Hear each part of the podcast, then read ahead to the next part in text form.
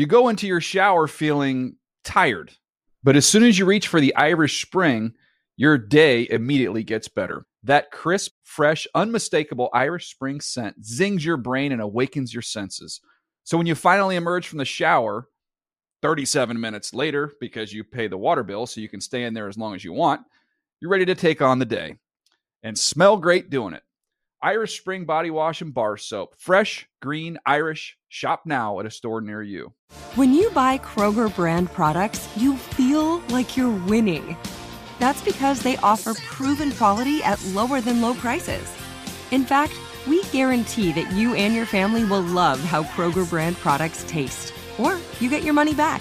So next time you're shopping for the family, look for delicious Kroger brand products, because they'll make you all feel like you're winning. Shop now, in-store, or online. Kroger, fresh for everyone.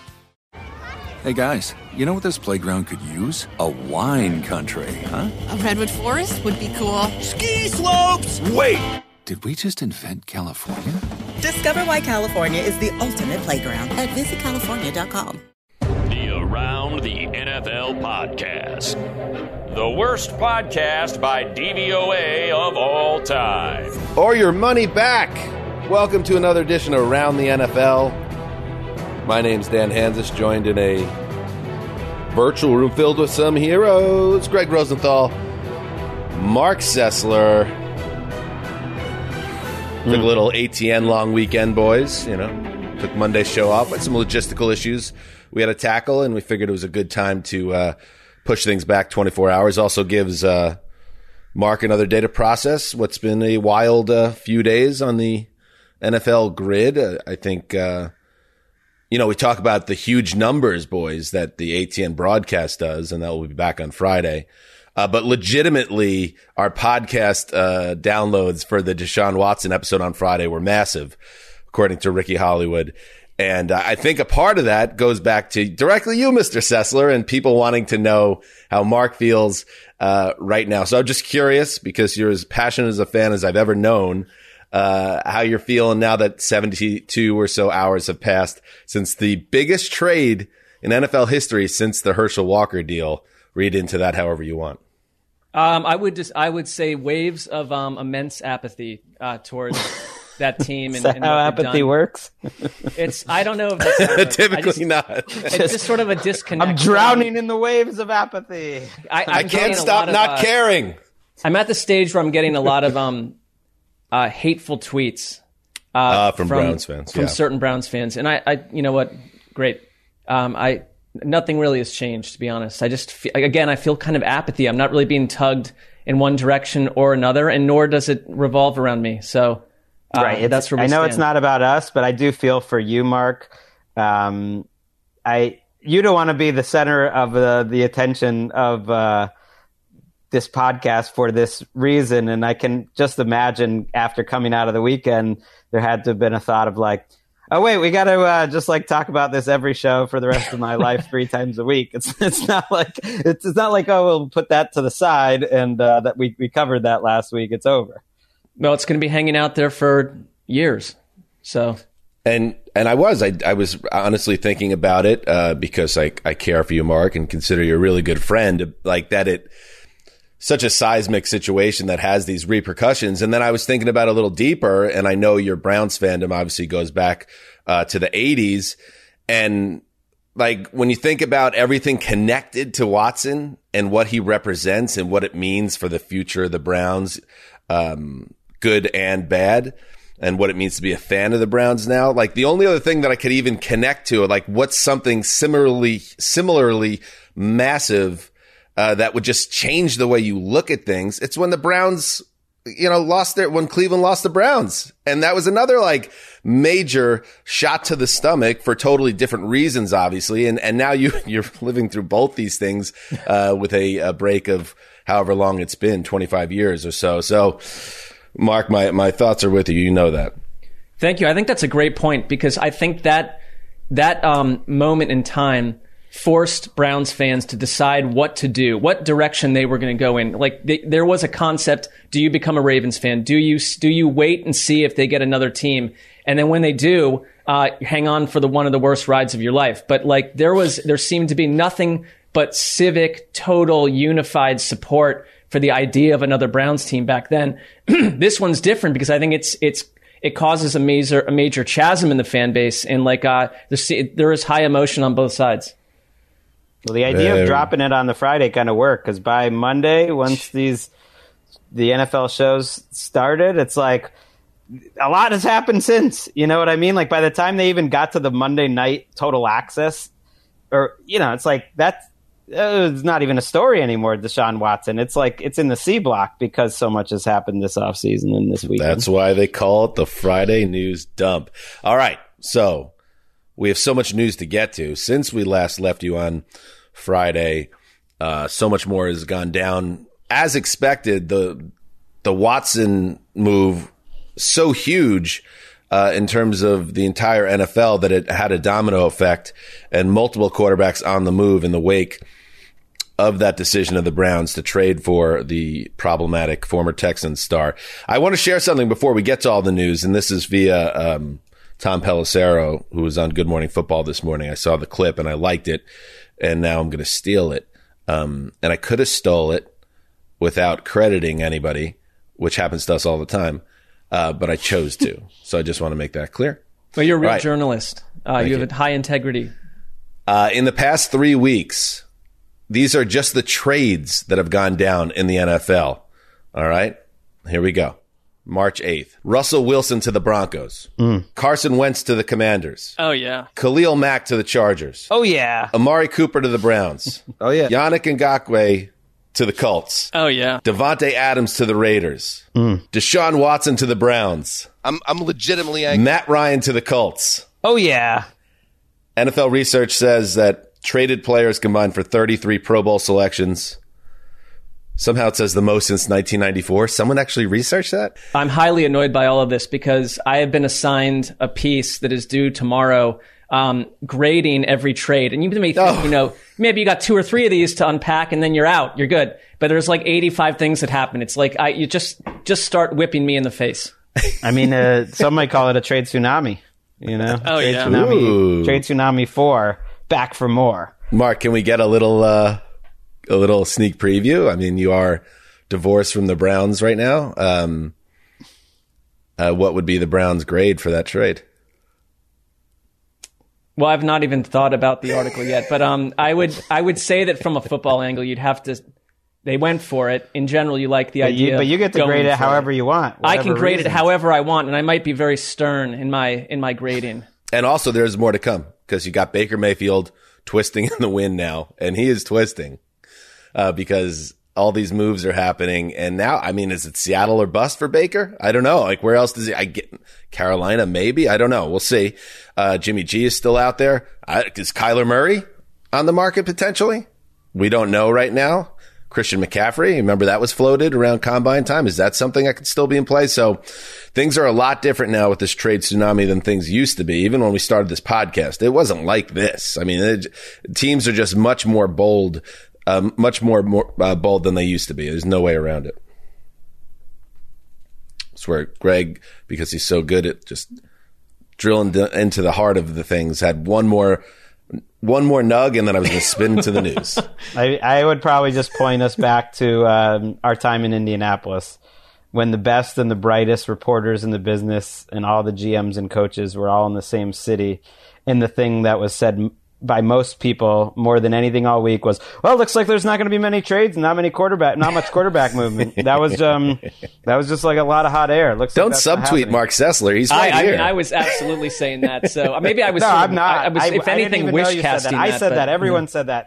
Everyone was saying that all week there. So nobody knows anything. All right. Let us get to all the news. Whenever we need a brilliant insight, he's available at the drop of a hat. Hey, Mom! I'm done with my segment! Let's give a much-deserved shout-out to John Clayton, longtime NFL reporter, radio host. Died at 67 on Friday after a brief illness. The Professor, he was known as. If you follow the NFL and, you know, have an active Twitter feed, you saw just the waves of appreciation for Clayton, who was a dogged reporter and an all-around good guy from really everyone. And I didn't know the man personally, so I can't speak to that. But I will say that as a football med kid who kind of came of age as a sports fan and was a teenager throughout the 90s, like he was like the NFL reporter. And they put him on every show on ESPN. And my whole like television schedule revolved around SportsCenter and NFL Live and whatever programming, Sunday Countdown and the Chris Berman Sunday Recap Show, primetime. Like, and Clayton was so prominent. So it's sad to see John Clayton pass away at the age of 67. Yeah, great reporter. I did his radio show a bunch. I always just remember him with his wife who had MS and how much he loved her and would talk about her and always was like really nice to young reporters and helping them out. Well, I think whenever there's someone like that where half the stories and anecdotes are things that happened in the shadows where he went and helped someone or gave someone advice or went out of his way to like do something generous for them and no one else knew about it. Like that's kind of who John Clayton appears to have been to so many different people. I mean, met him twice and I thought he was just like the nicest guy and like, it wasn't fake. It was real. Rest in peace, John Clayton. All right, let's get into the news. We'll start with this.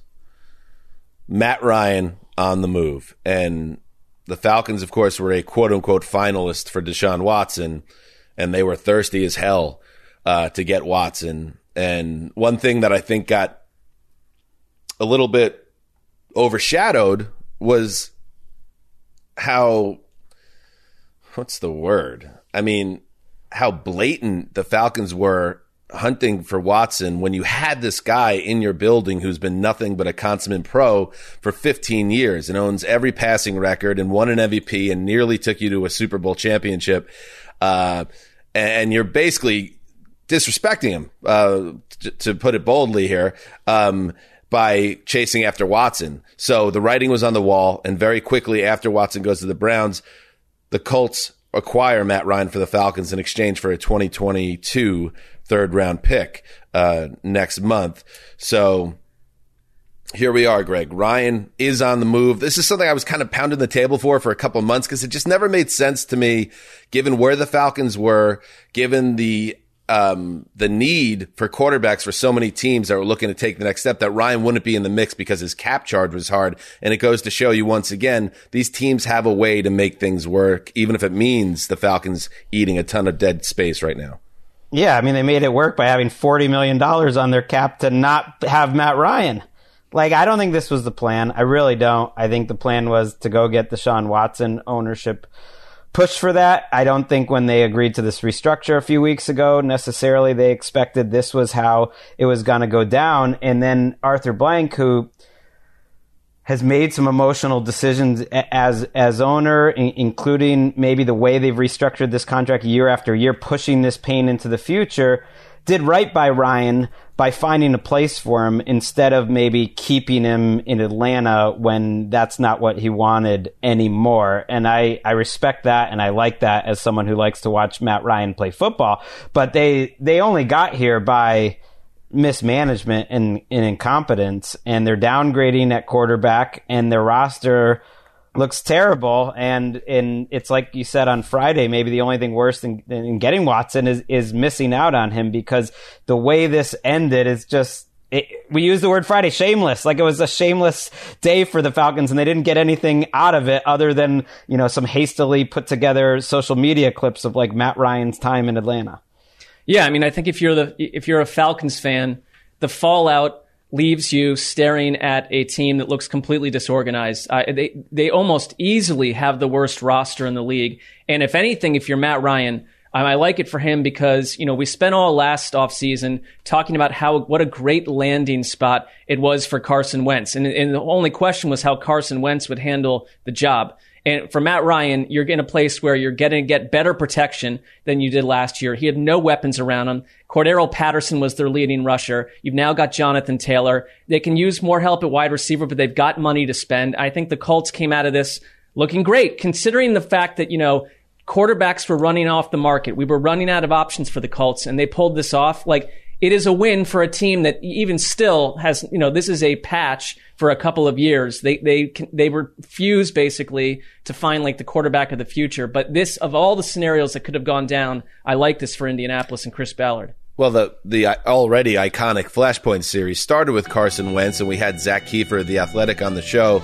And he did a great job pointing out that once they decided Wentz was a mistake and they had to get out of this, and they did, of course, sending Wentz to Washington, they really didn't have a clear path to get better at the position. And that was a few weeks ago when it felt like a pipe dream or something not realistic that Matt Ryan was going to be on the market. The fact that they do end up with Matt Ryan, and I know he's not the same guy anymore, but I absolutely love the move for the Colts because I think, and Greg, you might disagree, but I think Ryan, if you put him in a better situation, you give him blocking, which is so key, he needs some more weapons perhaps to make this work, but he has Jonathan Taylor. I think he can be a better version of what Philip Rivers was 2 years ago. Now, is that enough to get the Colts over the hump in the loaded AFC? Probably not, but I at least give them a puncher's chance for some things to coalesce here. Whereas any other scenario outside of Deshaun Watson joining the team, it felt like they were just going to be stuck in purgatory for a year at least.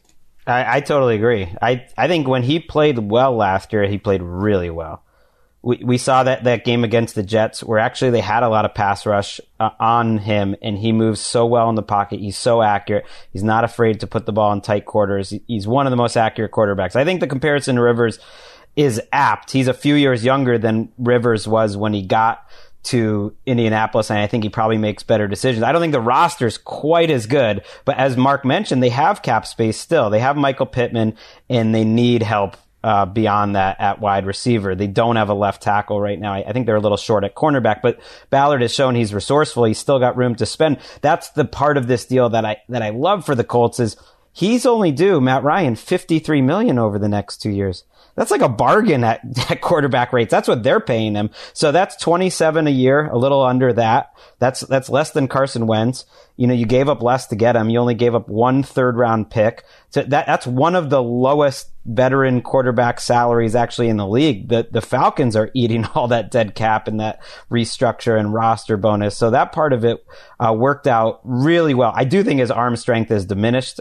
He was never fleet of foot, and he's definitely lost some athleticism, but I think he, in theory, could be a little like Tom Brady, where he can still move well enough in the pocket to get it done. And Frank Reich, I think, is going to love this guy. And I'm excited.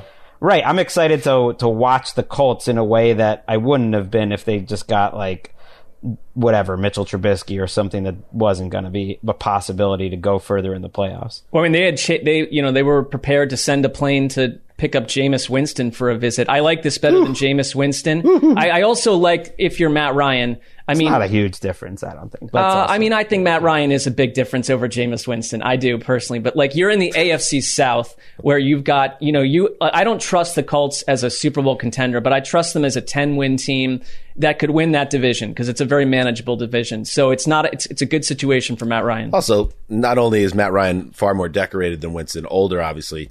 Winston, if we're going to talk about Deshaun Watson, is not squeaky clean either. So teams are taking on his past with any decision to bring him into your building.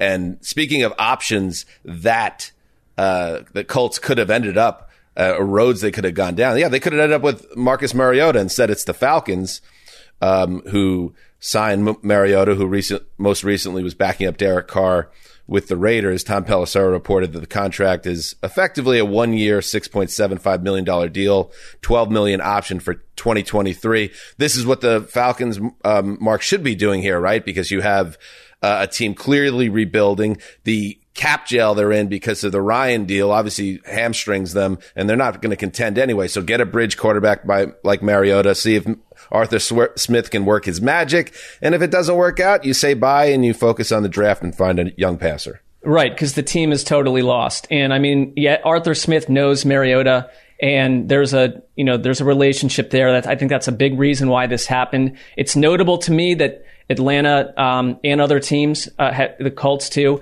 have zero interest in trading for Baker Mayfield. I think the contract is part of that, but the player and the person seem to be seen as a much lower option than we would have thought of maybe a couple weeks ago. Mariota, look, he came in and did some nice things for the Raiders in patchwork. Do I believe in him as a starter? No. No, I do not. Not in this situation where, like we said, they're going to try to rebuild that offensive line, but it was unplayable last year for Ryan. And I got some people in my mentions, well, why do you have him so low in the QB index if you're saying he's good? Like, his high moments were high, and it faded hard. The second half, especially the last 6 or 7 games in Atlanta, were tough to watch, and he couldn't overcome a brutal situation. It's hard to imagine Marcus Mariota doing that. And Arthur Smith, I think, coached his ass off by getting them to 7 wins. This was one of the worst teams in the NFL last year. Their number one receiver at the moment, I would say, is Olamide Zaccheaus. Right? Is that, right. Christian Blake is maybe number 2. I mean, I guess Kyle Pitts is, but you have big time holes throughout the roster on defense too. And I like that Mariota gets to play football again. And Arthur Smith is the right guy to have by his side because he had his best moments with Smith on that. Remember that Week 15 game in 2020 against the Dolphins when he went in for Derek Carr, and I think they blew the game at the end. Or maybe, I can't remember who blew the game. Somebody blew the game in a savage way. Fitzpatrick completed that miracle pass with the face mask thing. Yeah, anyway. But Mariota, I remember, Mark, we did the Thursday Night Football, I think, recap of that. And he played his ass off in that game. And I think some teams probably look at that tape and be like, I wonder if kick the tires on this guy. Maybe there's some magic in the number 2 overall pick from years ago now. I would just look at all the other tape, too. I get that. That seems to be certain quarterbacks that slip into situations like that up the fascination level. And there's always going to be coaches that look at Mariota and his skill set and say, I can do more than the other team did. I mean, Arthur Smith is basically saying, I'll do more than I did before with him, but I just don't trust him as a starter on any level. But look at the contract. Like you said, the contract's fine. When Falcons fans are wondering about Baker, for instance, who's definitely the best available guy right now, Baker's going to cost a lot more. Mariota got Teddy's contract, and they got a second-year option because Mariota had no leverage, where if Mariota actually worked out, they can keep him for incredibly cheap next year. So he got Teddy's contract, he got Tyrod's contract, he got Mitchell Trubisky's contract. So that was like one level this year. Winston got like double that, and Carson Wentz got double of that, which is crazy because to me it's like all those guys are relatively in the same area. They're Mark, how cute is it anyway that Greg calls Bridgewater Teddy, first-name basis? I mean, who wouldn't call him Teddy? What a great name.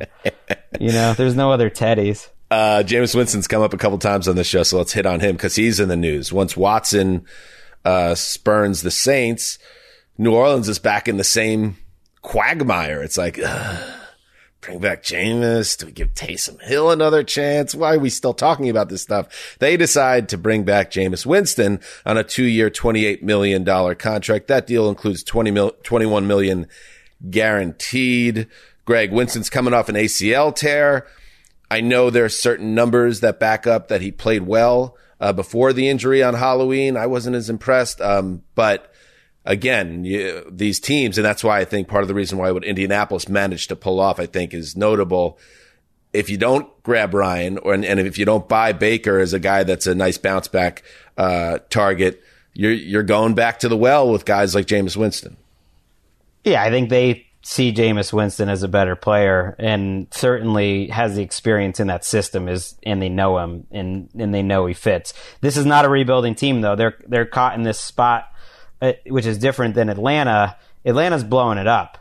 The Saints have, Michael Thomas and Alvin Kamara and Cameron Jordan and Davenport's on his 5th-year option and Lattimore's getting a ton of money and Jenkins. Like, this is a veteran team. Like, they are trying to win now. You're right, Dan. His numbers were great. Like, at one point in the season, he was number 1 in the league in EPA per play. He ended up 5th.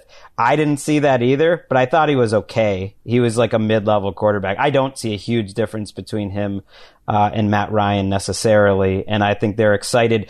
And the money they gave him showed the Taysom experience is well over, and that's been the reporting there. They're not going to consider him at quarterback, and they decided to give Jameis more money than I thought he needed. Maybe the Panthers were in on him because he got 21 guaranteed. That was significantly different than all those other 1B bridge quarterbacks. So maybe the Panthers were sniffing around, or someone was, maybe the Seahawks, because to give him that much money was a declaration. You are definitely our starter this year. And we'll see about the next year, but we'll have to eat some money if it's not next year. I mean, it's Jameis Winston in a Saints offense minus Sean Payton.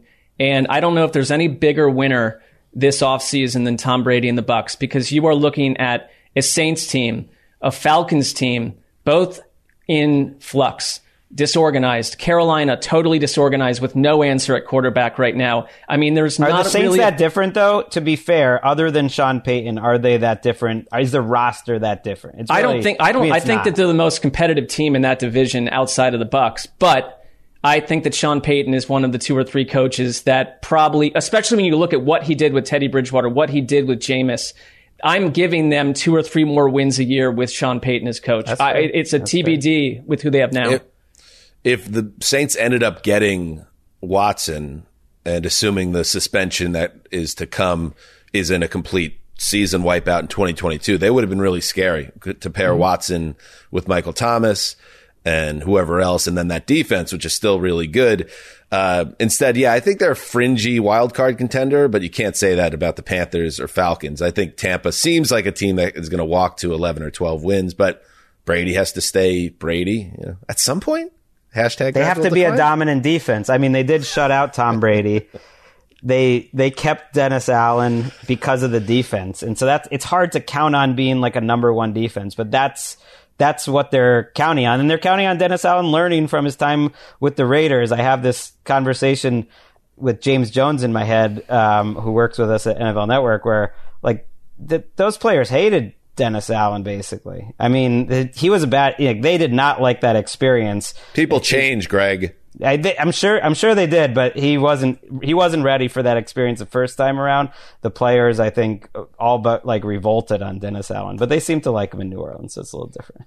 All right, let's take a break, and we'll continue to comb through the news. You go into your shower feeling tired, but as soon as you reach for the Irish Spring, your day immediately gets better. That crisp, fresh, unmistakable Irish Spring scent zings your brain and awakens your senses. So when you finally emerge from the shower 37 minutes later, because you pay the water bill so you can stay in there as long as you want, you're ready to take on the day and smell great doing it.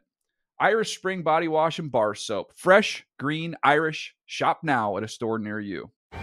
Hey, guys, you know what this playground could use? A wine country, huh? A redwood forest would be cool. Ski slopes! Wait! Did we just invent California? Discover why California is the ultimate playground at visitcalifornia.com. What's up? I'm John Wall. And I'm CJ Toledano, and we're starting a new podcast presented by DraftKings called Point Game. We're now joined by 3-time NBA Sixth Man of the Year, elite bucket getter. Let's please welcome Jamal Crawford to Point Game, King of the Court one-on-one tournament. If they had it back in your prime, do you think you could have took it all? I'm going to be honest with you. I don't think I could have took it all, but I think I would have shocked a lot of people. I think Kobe and everybody in their prime, Kobe would win a one-on-one contest. Yeah, because you got to think, he's going to guard. He don't care about guarding. He's going to guard. He's going to guard. Like, you see him in the Olympics, he's going to guard. And then on top of that. Like that, see that? Ladies and gentlemen, please welcome Sam Cassell to Point Game. I remember you came to my room crying tears. I mean, he was in a culture shock. And then he's going to withdrawals about winning. Remember what I told you? I said, OG, you think I can get paid and go back and play in college because it ain't it? Check out Point Game with John Wall and CJ Toledano on the iHeartRadio app, DraftKings YouTube, or wherever you get your podcasts. You go into your shower feeling tired, but as soon as you reach for the Irish Spring, your day immediately gets better. That crisp, fresh, unmistakable Irish Spring scent zings your brain and awakens your senses. So when you finally emerge from the shower 37 minutes later, because you pay the water bill so you can stay in there as long as you want, you're ready to take on the day and smell great doing it. Irish Spring Body Wash and Bar Soap. Fresh, green, Irish. Shop now at a store near you. Hey, guys, you know what this playground could use? A wine country, huh? A redwood forest would be cool. Ski slopes! Wait! Did we just invent California? Discover why California is the ultimate playground at visitcalifornia.com. What's up? I'm John Wall. And I'm CJ Toledano, and we're starting a new podcast presented by DraftKings called Point Game. We're now joined by three-time NBA Sixth Man of the Year, elite bucket getter. Let's please welcome Jamal Crawford to Point Game. King of the Court one-on-one tournament. If they had it back in your prime, do you think he could have took it all? I'm going to be honest with you. I don't think I could have took it all, but I think I would have shocked a lot of people. I think Kobe and everybody in their prime, Kobe would win a one-on-one contest. Yeah, because you got to think, he's going to guard. He don't care about guarding. He's going to guard. He's going to guard. Like, you see him in the Olympics, he's going to guard. And then on top of that. I'm not guarding like that, see that? Ladies and gentlemen, please welcome Sam Cassell to Point Game. I remember you came out from crying tears. I mean, he was in a culture shock. And then he's going to withdrawals about winning. Remember what I told you? I said, OG, you think I can get paid and go back and play in college? Because it ain't it. Check out Point Game with John Wall and CJ Toledano on the iHeartRadio app, DraftKings YouTube, or wherever you get your podcasts. All right, we're back. We're just talking some of the big quarterback moves. Before we dive back in and get into the nitty-gritty on some more QB action. So, Jimmy G, Baker Mayfield, Panthers, Seahawks. Like, is there any scenario? I know there is a scenario, but in terms of, like, those guys feel like guys that should be starting somewhere, and now those seem like the only two, unless those teams, you know, go with a rookie through the draft. Like, is that where those two guys are going to end up, one or the other? Or is there a curveball in here somewhere? Probably. I think Seattle's the team that makes sense for Baker to me. I think John Lynch got caught bluffing, or just no one was that interested in Jimmy Garoppolo. I'm not buying these reports from Pro Football Talk that he was telling people he had 2 seconds in hand for Jimmy G and he was waiting for a better draft pick. I don't believe he ever had those 2 seconds. And if that was true, what's going on here? Because, you know, I don't know if anyone's taking Jimmy G, period. He's like, he played poorly and he's coming off a bum shoulder. So Baker to Seattle, or Carolina for that matter, makes a lot of sense to me. I don't know what's going to happen with Jimmy G. I don't know necessarily that he ends up starting anywhere. I mean, if you're the Browns, you're not going to get much for Baker Mayfield at all at this point, because it is just clear that, you know, that I thought more teams would be interested, but we're at a sort of a saturation point where, to Dan's point, there's not a lot of landing spots. I don't imagine Jimmy G being traded to the Seattle Seahawks inside the same division. I think Baker's the more logical candidate there. It kind of just seems like more of a fit for Seattle, but Seattle's not running to chase after him either. I think the problem with Baker Mayfield is that whoever takes him on, you got him for 1 year, that's fine, but then you're stuck with the same decision that Cleveland didn't want to deal with, which is what do you do with him next? Also, what's the rush right now? Wait till, like, if Seattle only wants to give up, let's say, a fourth for him, it's just wait till the draft. Like, wait until the second day of the draft and send your offer. And you don't really, they apparently don't really care if they are just going in with this Drew Lock, Geno possible poo-poo platter, which seems crazy, but they don't seem too worried about it. Yeah, I don't think you inherit what the Browns did, because it was a little more thorny with Baker, because you had him as the number 1 overall pick and he had success and all that with Seattle, and really anywhere he goes, he has no personal leverage at this point. So it's just like he has to play out this rookie deal. And then if he's good enough, they'll do business with him. If he's not, they're going to move on. I mean, he's kind of he's no longer the golden child, because he's not going to be connected to the organization that saw him as the future, you know? Well, there's a chance he's a backup too. I mean, which is kind of a stunning departure from where we were a year and a couple months ago, when I thought he played as well as almost, he was a top 5 quarterback down the stretch their playoff year. Wouldn't you want Baker over Carson Wentz in Washington? Well, yeah. Why did Washington made a huge rush mistake for that Carson Wentz move? That was a timing. Washington fans are in their feelings right now. I follow their SB Nation site, which they do a great job, and it's all been trying to explain away, well, you know, at the time it made sense, and we didn't know these guys would be available. That's fine. They blew it. I got a wild card. I would much rather have Baker Mayfield at the exact same price, much less at a cheaper price. I think Baker's contract is an asset. I think the fact you're only going to have to give up a 4th-round pick for him is great. I would much rather have him than Carson Wentz and Mariota, for that matter. That was when we were doing Flashpoint on Baker, though. People didn't know what was going to unfold. They didn't know it was available. The timing banged them a little. I have a Sessler on this one. I know where Baker's going. Ooh. It's a team that he would fit in so well with that city and the perpetual chip on its shoulder. And they're all scamps over there. We know some of them. They secretly don't love their quarterback, but they don't love the draft, and they didn't want to get involved with Deshaun Watson. The Eagles. They trade for Baker and then stick him in the picture. And then when Jalen disappoints them, Baker rises up and becomes a folk hero over there. Is that crazy? It's crazy, but they have kind of the rich man. They've got like the slightly poorer man's version of Baker already in Gardner Minshew. I don't know. Right. And it's not crazy, though, because they went and got Gardner Minshew a year ago in the same situation. So if they wanted to upgrade, I kind of think there's this one other potential landing spot that would be very juicy, which would be Pittsburgh. I don't see it. I'm just saying, like, why not? Like, you want to talk about chip on the shoulder, and would it work out for the Steelers? It probably would work out quite well, and that would blow that division up. You know, if you were a Browns fan, Mark, which you're not anymore, but if you were a Browns fan, that would be quite spicy as well. I know. Maybe what if I became a Steelers fan? How about that? I've heard this theory, and just hearing Mike Tomlin over the years, and knowing that Mike Tomlin prepared defensive plans to stop Baker for the last 4 years, I just don't think they'd be interested. Unless they could put him on stilts. Right. I just don't think that they would think he's that dude. I think Carolina is the other spot other than Seattle that makes sense to me. They're just spinning their wheels. They're just trying things. They don't have anything. They seem like the Baker spot where they'd actually give up a pick, not wait around to the draft, beat Seattle to the punch. And I think that would make sense for them. I mean, compared to what they have now, what else are you doing? And you have that absurd photo out there of Dan and I the evening following the first round of the 2018 draft where we're at the Cozy doing shots together, slapping each other on the back because we both had in Sam Darnold and Baker Mayfield the saviors, and they'd actually been competing for a job where neither one of them are possibly even starting material at this point. Burt Breer of SI included that tweet in his column this week.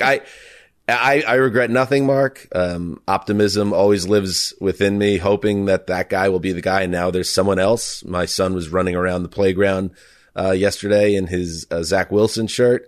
My other son running around in a Justin Herbert shirt. So there's a lot of heat in the house in the AFC.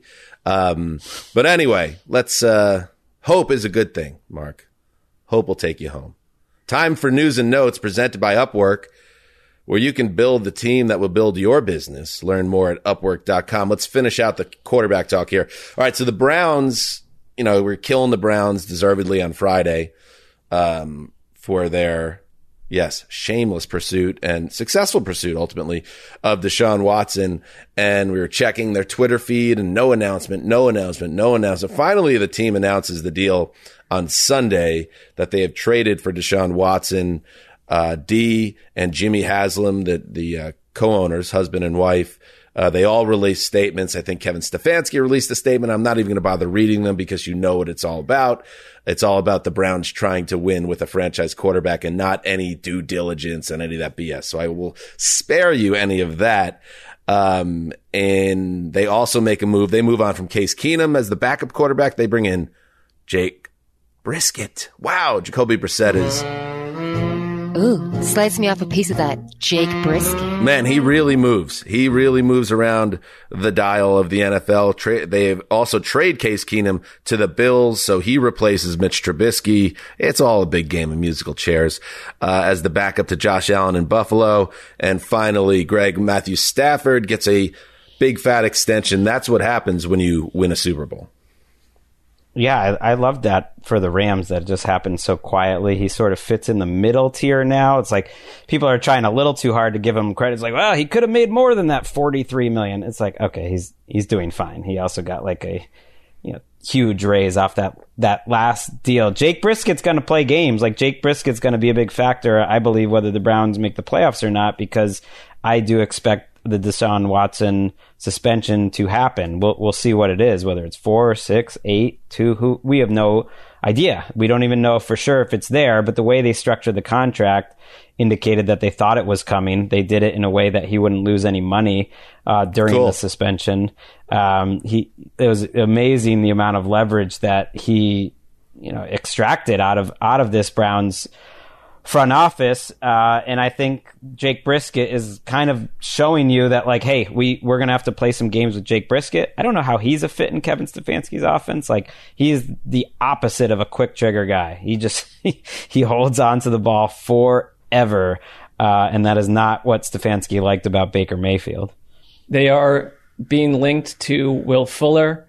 There is talk that they could potentially look to bring Jarvis Landry back. Like, I do think that, we're being told that players felt a certain way about Baker Mayfield, and they're going to feel different about playing with a true franchise quarterback, whether we like the situation or not.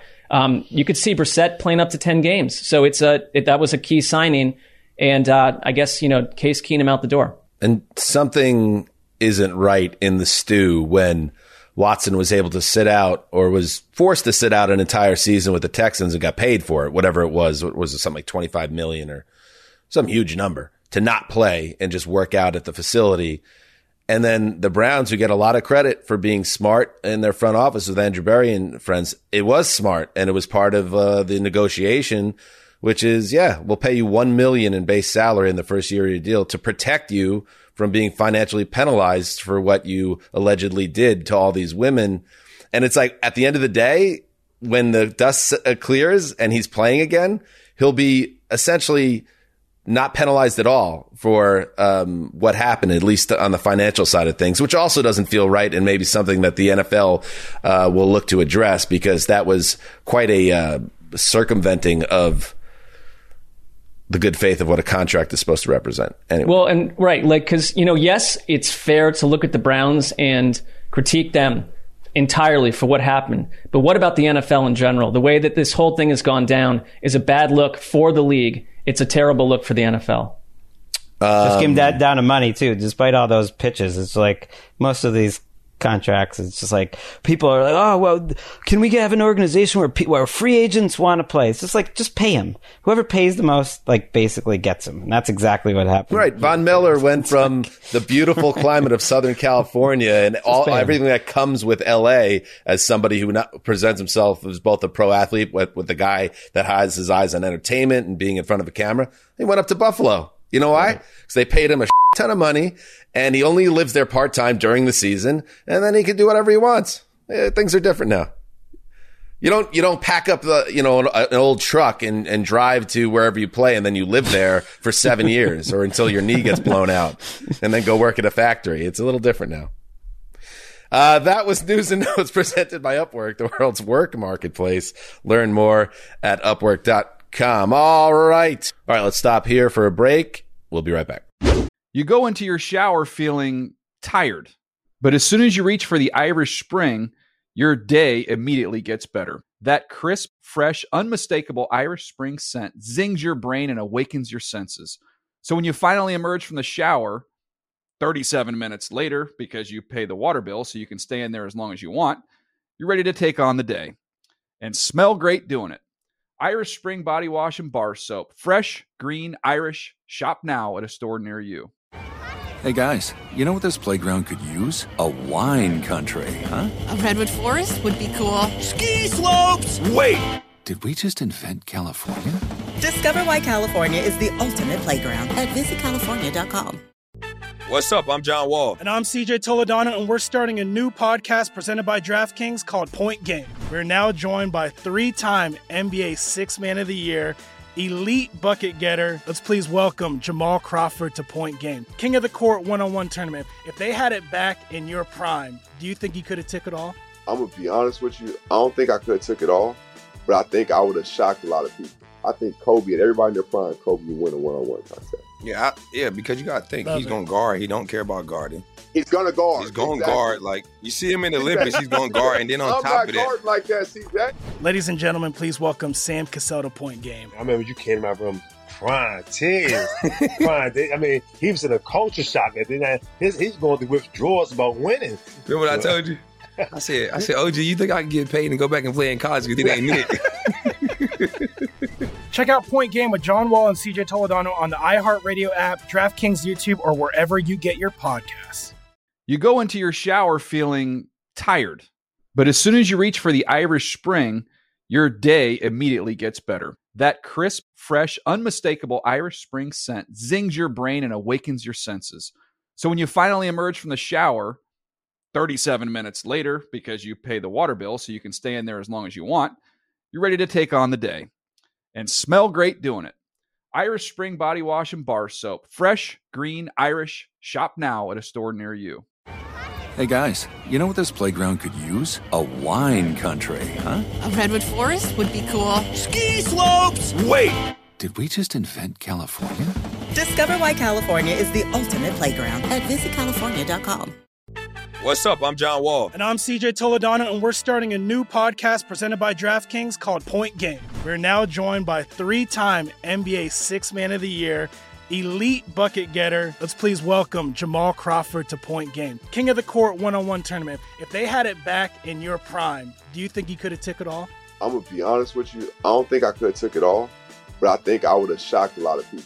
I think Kobe and everybody in their prime, Kobe would win a one-on-one contest. Yeah, because you got to think, he's going to guard. He don't care about guarding. He's going to guard. He's going to guard. Like, you see him in the Olympics, he's going to guard. And then on top of that. Like that, see that? Ladies and gentlemen, please welcome Sam Cassell to Point Game. I remember you came to my room crying tears. I mean, he was in a culture shock. And then he's going to withdrawals about winning. Remember what I told you? I said, OG, you think I can get paid and go back and play in college because it ain't it? Check out Point Game with John Wall and CJ Toledano on the iHeartRadio app, DraftKings YouTube, or wherever you get your podcasts. Oh, Gravedigger, who did a great job last week filling in for Ricky. Where is Ricky? Ricky, can you jump in? Hey. How are you? Are you engaged? Let's start there. I am not. Ooh. Nope. Yeah. Awkward. Sorry to disappoint. Yeah. We are. I know, but Ricky, I thought that you had the like you were describing the way that it operates for the two of you, that you could have extended the invitation to get married, and so you also chose not to do that from your end. Is that correct? Oh yeah, no, it's definitely probably gonna be me, and there have been purchases, but she was even expecting it. It was too obvious. Everyone's commenting, tweeting, commenting on Instagram. You know, we had. So what does she need to do to prove herself? She's proven it. Like I said, there have been purchases made. You just waited too long. You need to. That window closes. The window's not closed. It's a dollhouse window potentially. No. Yeah. No, it's good. I just got to keep her on her toes. You know, it was too easy to expect that. And you said you listened back to the shows last week, and you saw that you caught some sniper fire, perhaps mostly from me. But at any point when you were on the beach celebrating, did it occur to you that you were missing perhaps the busiest week in the history of the Around the NFL podcast? I mean, listening back to you guys, like, you clearly needed material to keep coming back to the ocean bit, so it didn't seem that busy to me. She's upset. Listen, Ricky, it's good to have you back. Don't leave during free agency week again, please. We need you. Yeah, no, I mean, hey, Justin did a great job. He did. The Gravedigger. Also, speaking of a great job, great job by the Titans. They pulled the trigger on a trade for Robert Woods, who became expendable in Los Angeles after the trade, after the signing of Allen Robinson.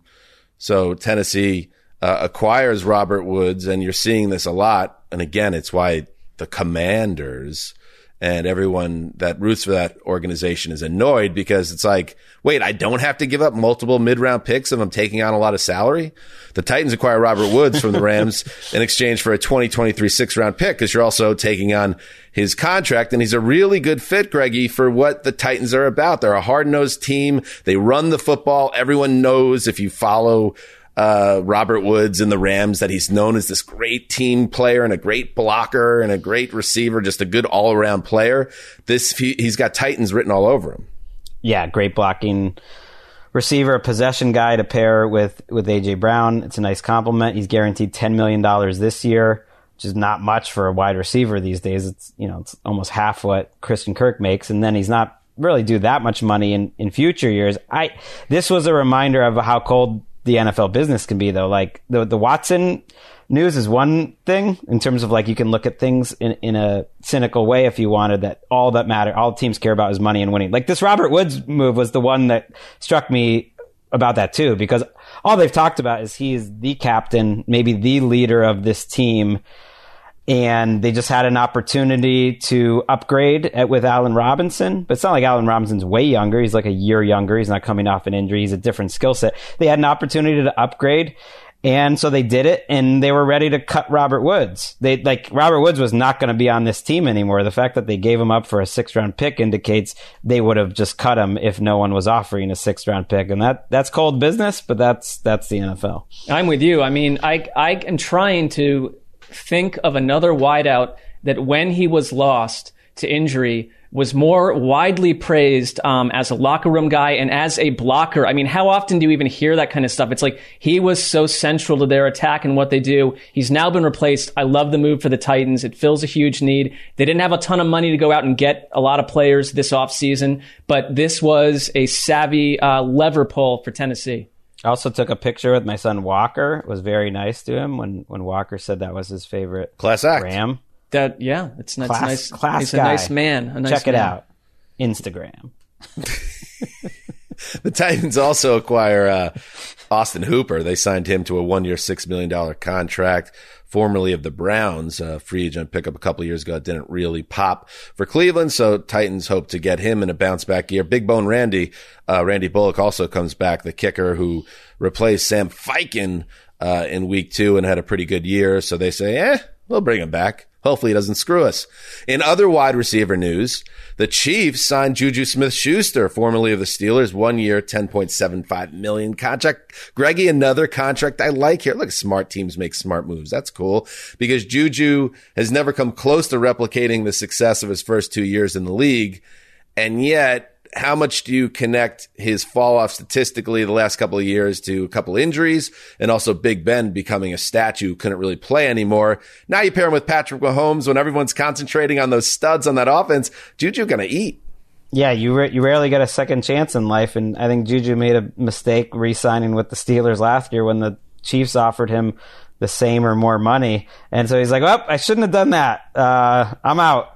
And I think he's kind of misunderstood as a player, a very hard-nosed player. As long as he stays healthy, he's exactly what they need. I'm sick of waiting for DeMarcus Robinson or Mecole Hardman to turn into something that they're not. They're useful players, but they needed another reliable wideout, and they got one. Yeah, they don't really have time for prospects to slowly grow into what they would hope. I mean, they are sitting right in their Super Bowl window, and I think Juju's a big bounce-back candidate there. Uh-oh, looks like we have... boys, some developing news. Ooh. Zadarius Smith agreed to terms with the Vikings, according to Ian Rappaport. A source tells Ian. 3-year deal, base value of $42 million, worth up to $47 million with incentives, $14 million APY, average per year. Is that more than the Ravens were going to pay him? Or about the same? It could be, it is more on paper, but there could be some funny money, because if ever there was an agent and a player that's going to tack on some fake years to make it look like they got more, this would be the time. So you got to kind of see the terms. What's the first 2 years? It's probably in the same ballpark, though. Danielle Hunter's roster bonus, which was a robust $18 million, triggered on Sunday, so they've got both of them. Nice use. Vikings fans are excited about this. Yes. They've been waiting for something to happen. It's been quiet up there in Minnesota. They were making fun of almost like they sent out a tweet, free agent visit. It was like the first one of those for Zadarius Smith. So you're on the board here, Minnesota.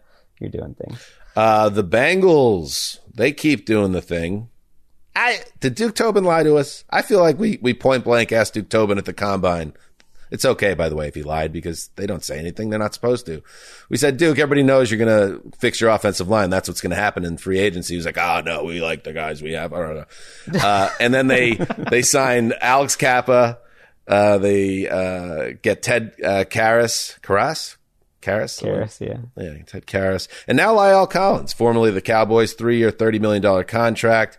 Good job by Cincinnati. The first visit for Collins was to Cincinnati. He doesn't get out of the building without signing a deal. So they have now rebuilt 60% of that line. 3 out of 5 nailed it.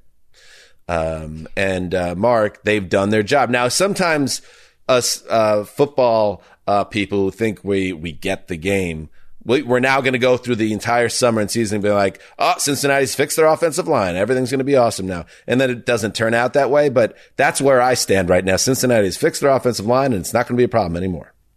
Well, the one thing that they were not good at doing was drafting linemen and developing them. So you've got known quantities at least. And I'm not saying these are perfect additions, but like Kappa did not give up a sack last year. Regarded as a super tough player. So in general, you're essentially what the Chiefs were a year ago. You are throwing bodies at a massive position of need. It's all about your quarterback. I have no problem with what they've done. I think that this is the way to do it. And I don't know if general managers typically come on our show to break news. I think they like to chop it up a little bit, but we seem to not maybe always draw the most richest headline breaking concepts from them. I'm just saying. I looked eye to eye to Duke, and I asked him that question. I think I did. Maybe I didn't. He lied to you. No, you did. He had a bunch of stats about what their offensive line did, and then he used those same stats on the podium a little later. So you know what he did? He was like, "Well, you try to block Aaron Donald and who are all the other guys that they faced during the playoff run." And he just ticked off all these Titans, Max all pros. Crosby, and it was like, we're actually not that bad on the line. Us, I don't think that we'd be the targets to help. Yeah, they got to figure out how to coach the position. But La'el Collins seems like a great pickup. Nice move. He only got $20 million guaranteed. He was 3 for 30. His market was a little depressed because the Cowboys did him somewhat dirty, cutting him a little late in the process. Patriots try to get him in the building. They end up keeping Trent Brown instead. But I think they would have liked La'el Collins. That was the exact same contract that the Steelers re-signed their right tackle Chuka Okorafor for, and it's those are not equal players. Collins is, any team would much rather have him. So the value of it also worked out. They've done a nice job. All right, let's hit on some more moves here. Running back return. Lombardi Lenny returns to the Bucs. The Brady effect. I think he had a goodbye Instagram post to the people of Tampa. He did, and he erased it, seconds after Tom Brady. Right. He did when, no one really wanted to give Leonard Fournette that big money. Supposedly he was asking for 11 or 12 million. It was that wasn't happening for him. But he's a proven perfect fit on that team and has been good for them for a couple of years. So, Cordarrelle Patterson, this one, I don't know why CPAT was so, pumped up about going back to the Falcons the whole time. Did he not have a market after what he did last year? Why is he? Maybe he just likes it in Atlanta. Maybe I shouldn't overthink it. I think he went to the team that offered him the most money, most likely. I think everyone kind of looked at his first 8 years and was like, well, Arthur Smith did this magical thing with him, but I don't know if we have that same idea of how to make him special. Let's just let Arthur Smith just use the plays that Arthur Smith used in the playbook. I don't know. Is it that? Well, I don't know. I think he also thrived in a scenario where there were no weapons, so it's he's not going to be the same guy. It was him and Russell Gage, and now it's just him. And Rashad Penny also returns to the Seahawks, the former first-round pick, who was just a total bust. The first-round pick, right? Yeah. Total bust, and then he got healthy finally and balled out at the end of last season, and that was enough to get him a second contract with Seattle. And one more player returning well, not directly, but now he's back. The Patriots make a move and sign the offensive lineman Trent Brown, Rasul Douglas, and Robert Tonyan also back with their teams with the Packers. Your thoughts on those moves, fellas? Also, Fletcher Cox and Zach Pascal to the Eagles.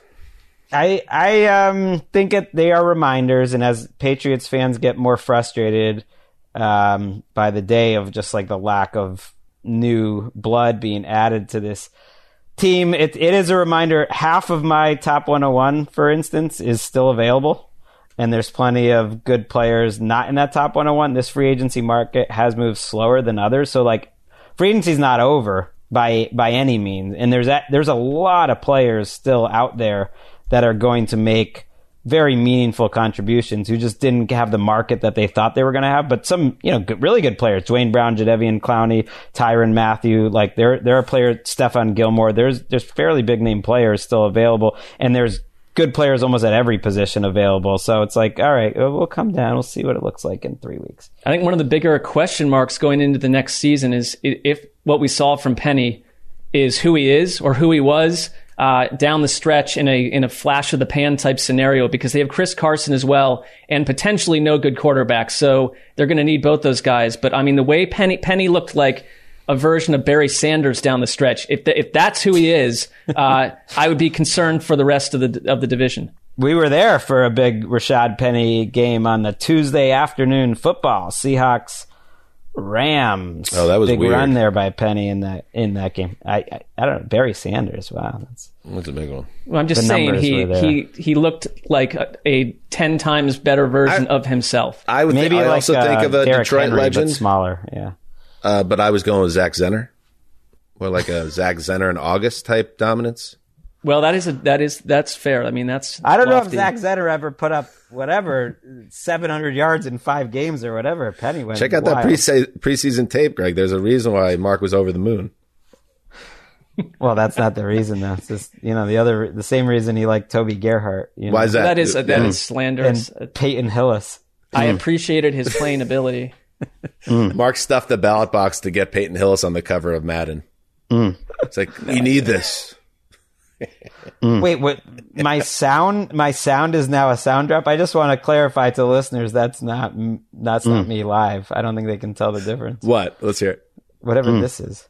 Is that even me? I don't even know. Oh, that's you. That's you. That's I agree with your point. And it's also your watch out. Daddy's about to come down the runway and start talking.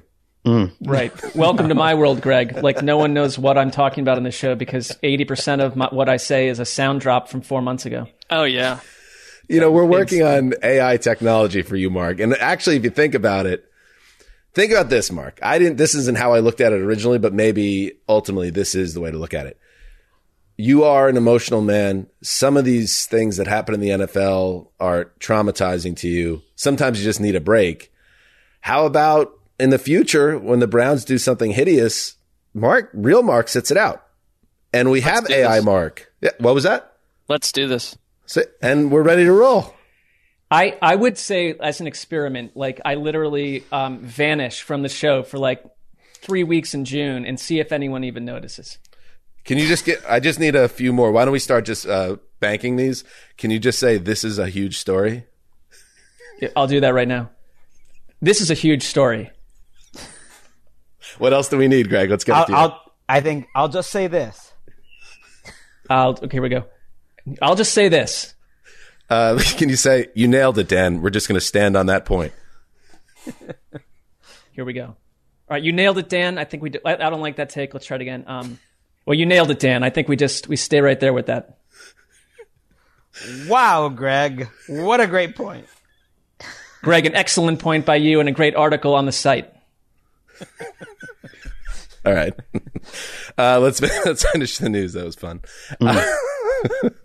Jameson Crowder, Duke Johnson to the Bills. Jameson Crowder is a good receiver if he could stay healthy, and now he gets to play with Josh Allen. So it's another one of those, when Crowder's making big plays in January next year, oh, it's good to have people that are smart making wise decisions. Gerald Everett to the Chargers. Do you like that? You guys like that? You like that? He's like the new Jared Cook replacing the old Jared Cook. I love the Bills offseason in general. I feel like they are my Super Bowl favorites. They are probably going to be the Super Bowl favorites along with the Chiefs, I would imagine. The only problem I guess they both have is they're both in the AFC, so you could make the argument that the Rams have a better path than either of those teams. I'm about to begin, or I have already started, just went up on NFL.com, the post first wave of free agency power rankings. And I did something, now this is my third year doing it, that I've never done before. I always had this hard and fast rule that whoever wins the Super Bowl, I keep them at number one through the offseason, barring something insane happening with the roster. And it hasn't happened in the past 2 years with the champions. And then I keep them at number one till they lose. It's like, I just leave them there and they're fine. And then once they lose, I could recalibrate it. And then I realized that was a little too rigid. So I dropped a bombshell on the old .com, and I haven't even checked my mentions. I can't even imagine what people are saying. I did put the Bills at number one in the power rankings. I have the Rams at 2. And I saw the Von Miller changing of addresses just enough to flip him. What do you think? Bold move? Stupid move? You okay with saying the Bills are the best team in the league right now? I like the concept of shaking it up just to break from your old patterns. The AFC is so rugged that I'm just not sure that I struggle to put the Bills at number one. I don't know if the Bills psychologically could handle being number one, but strong argument for it. Strong argument. Well, it's starting to turn into your Tom Brady gradual decline take, though. As a high-placed Rams, source pointed out in Indianapolis to you, Dan, you ranked them dead last when there was 8 teams left in the playoffs. Dead last. And when there was 4 teams left in the playoffs, you ranked them dead last. And then in the Super Bowl, you even ranked them behind the Cincinnati Bengals, who had a pretty weak regular season. Using the word dead last is kind of misleading. Yes, well, I had them 8th in the divisional playoffs. I mean, to be fair, that wasn't, there were some teams there you could certainly argue that they would have been, that they had more talent and a better resume at that moment. The Titans, the Bengals. The only one I regret was the divisional round placement at 8. But you know what? Those playoffs were crazy. Those are weird. It almost, this trophy right here, I almost lost this trophy. You should regret the last one too. Cause, why? Why should I regret it?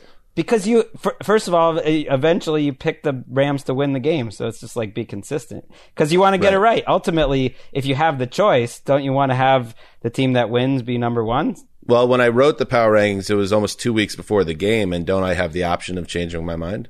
You do. I'm just saying, you're saying it's like, oh, no regrets. I made the wrong decision. Why not regret it? Why not just regret it? It doesn't matter. It's in the end, it's largely meaningless. But where do you have the Bengals, by the way, in your rankings? Thank you for the follow-up question. Well, that's a great point, Mark. Thank you. Did you make a point there? More of a question than a point, but I'll take it. The Bengals, I have at a very respectable number 4. So that's where we're at. All right. Here we go. And I kept the Brownies at 14. I don't know. Let's see this quarterback. When's he going to play? I don't know. Move the Browns. Rich. The Browns are the real deal now. Shut up. I don't know if the Bengals would make my top 7 or 8. Sorry, Wessling Bros. Even after these reinforcements on the line. You just look at the other teams that you could put there. The Chiefs, certainly. The Packers. You're right. After that, it gets kind of. Well, they're not a classic Super Bowl team where you just lock them in at number 2. They're not that. Show me that you can coach the offensive line. But you're right. Maybe there's not any locks ahead of them. Now that I really think about it, I put the Bucks ahead of them too. So I think I'd probably have them 5 or 6. And that high-ranking Ram source is not going to be happy when he sees this either. But he is a very nice man, and he's probably flipping out right now in his office. I have it top 10: Bills, Rams, Chiefs, Bengals, Bucks, Niners, Packers, Chargers, Broncos, Titans. 10. That's the top 10 for me. All right. Check it out, NFL.com/Hanzus. That's a Dan Hanzus shout out. Finally, in the news, Mark, a little thought exercise. My parents got into town yesterday. I've been really busy, and I did not get a chance. I set this aside. I have it on open tab, this athletic report on the dysfunction around Urban Meyer, and I haven't had a chance to read it. I'm looking forward to it, but I was hoping if I could test you in real time as a man who's written literally hundreds upon hundreds of news articles for the old Around the NFL blog on NFL.com. If you can give me a nice lead in real time on the athletic story that you would put up on .com. Let's do this. You're asking me to verbalize the sentence I would actually use to open up the article? Yeah, give me the sentence or the opening graph, yeah. I would say... I don't have any idea, to be honest. The article I perused, that was hard. Found it. That was a tough one because I don't think that way. All right, Greg is going to try. He's written maybe thousands going back. Greg was the editor, so he should lead this off. From the outside, the Urban Meyer experience in Jacksonville looked like a mess. Period. It might have been even worse than we imagined. I like that. And then get into the details. We might need a Jason Zumwalt narration of that one. That's a lead. baby. My favorite part about this article is that DJ Chark is like the only guy on the record just slamming Urban Meyer the whole time. You know, just like this guy. Windmill dunks, 360s. He wasn't prepared. It was toxic. The coach, it would seem like a terrible job for the spot to be for the coaches. He made some racist comments to John Brown, like saying that he was slow to pick up things because he's from the South. Like everything about it just makes this guy seem like the biggest fraud that's ever been an NFL head coach. And my biggest takeaway is kind of like, sweet, just like forget whatever happened with Trevor Lawrence now. I'm ready to just ignore all of that and be excited about Trevor Lawrence moving forward because this situation was that miserable. I mean, was the article had so many like overt things like you just mentioned that showed what kind of leader he was or lack of a leader. But there were some bizarre little peculiarities too, where at one point he was telling offensive players that he wanted them to dunk the ball over the goalpost whenever they scored, even though they would be openly fined by the league to do it. Like that he was, what is this guy just sounded about as bizarre and detached as possible. Right. And he would like deny that he took players out of the games to his coaches. He's like, why are you saying I didn't do that? And it's just like, what? You told us to take about like, just what a clown show. Well, here's the one that stood out to me and I can't even tell you because again, I have to read it, but is it true that in the article, it's revealed that Urban Meyer didn't know who Aaron Donald was? Yes. Like, who is this 99 guy? Yes. I mean, according to a staffer that was, like, inside the building, they were about to play the Rams, and he's like, this guy sounds like he could be a problem for us. What is going on with the Cons? How was there not a single La Raville Magnifico? La Raville Magnifico. During your vetting process and interview process, to realize that the guy didn't know the league. I mean, and that makes me like worried. Cons, like he's a con man because he was a con man. He was like a Ponzi scheme as a coach. How about this for a lead? Ready? The con men hired a con man. Period. I like that. We're in the story. That is really good. Dang. I liked yours better. Yours is a little more professional, like Mike Florio approved. That one's a little more ATN. There's a little kiss off the glass. I like yours better. You got to know as an editor when you can juice it up. This guy was literally on Fox talking about leadership. Like he was getting passed around a lot of the best people in our industry being like, listen to Urban Meyer's rant about leadership when he was like on that Fox college football set. Stooge. What a sham. What's going on in the NFL? What is up with you, NFL? And finally, Al Michaels, thank Christ, has moved off the 1 yard line. He got his deal with Amazon. It is a deal that reportedly gets him, quote, Joe Buck money after Buck and Aikman went together over to Monday Night Football. And, you know, this from, of course, there's only one source, Andrew Marchand of the New York Post. He will become the new voice of Thursday Night Football. And guess what? Who will be his partner? Well, guess who it is. I don't know. Do you guys know? I do know. It's Kirk Herbstreit. Good. That's a good partner. They did a nice job. We are set up really well now with these, after years of us all complaining. We have Monday Night Football. Well, we have Sunday Night Football, our guy, Tirico, and Collinsworth. Monday Night Football. Now we have Buck and Aikman, and if you so desire, the Manning cast with Peyton and Eli. And then you go to Thursday, and you have Al Michaels and Kirk Herbstreit, who is an awesome college guy, so he knows all the guys coming to the league, and he's just a really talented, polished broadcaster. We have finally figured it out. Now, if we could just keep these guys, I mean, Al is almost 80. You know, but if we keep this for a few years, we're cooking with gas / grease, Mark. There have been weak spots in these primetime lineups for ages. We have complained, and I think we've rightfully complained, especially with Monday Night Football. But you even dip into the new talent on Sunday as well. Beyond Romo, like Greg Olsen looks like he's going to be awesome for as long as he wants to do this as well. So you can't, there are less, I guess, Trent Greens out there, which is a good thing. I'm sure he's a nice man, but like I find his analysis somewhat exceedingly bland, and that's not as acceptable as it used to be. Got to wipe the grid of these clowns. Well, we don't know for sure who's going to be number one at Fox, so that'll be interesting to track. Seems like Burkhardt and Olsen are the logical and they'll be picks, fine. But we don't know. That's no, good. Great. I think they'd be great, but yeah. Because you obviously need a pipeline of younger teams that are going to become the iconic older guys, and I think Olsen has showed. And Burkhardt, big time. That guy's a rising star. We've had him on the show, and we're all good with Tony Romo. I know people like to get on Tony now, and I've done it as well, but Tony Romo is still a great big game announcer with Nance. So we did. I think it's a miracle, but I think we finally did it. I want Kevin Harlan in there somehow. He is doing the radio on the big games, but you know, maybe when Al retires, he'll get into one of these big chairs.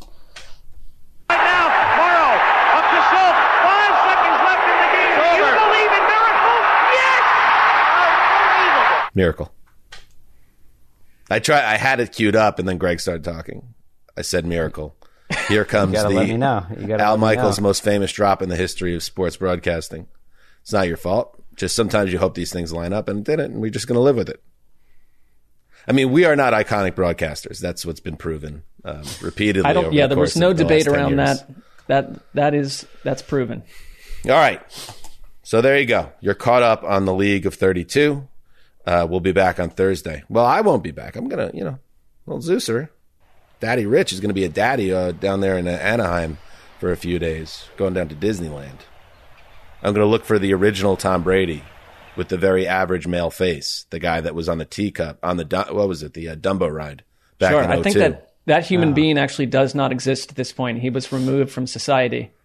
What if I just see if there's like a statue of Brady on that ride? And but it's actually what's that? It's the guy from the movie with the space balls and the pew pew. Wasn't there somebody got put in clay like a statue? Are you talking about Han Solo? Right. What if the original Tom Brady is trapped in the clay, the hardened clay? Carbonite, I believe, is what you're referring to. Yeah, that's a possibility. You've convinced me. All right, so I won't be around for a Thursday show, but you guys are going to hold it down. Who's sitting in the chair? Claybon will be involved. Nice. Professional. I don't know. Maybe a fourth. Who knows? I'll get crazy. All right, enjoy it, boys. And I'll be back with you next week. So enjoy the rest of the week with the boys and Ricky and... we will be back. And the Friday show is back as well around the NFL broadcast. So set your DVRs or however you ingest media in 2022. I don't know. Connie Fox on that one. Yeah. Oh, nice gang. Nice gang. All right, let's go. Dan Hanzus signing off for the old boss and Quiet Storm and Ricky Hollywood. Until then, heed the call.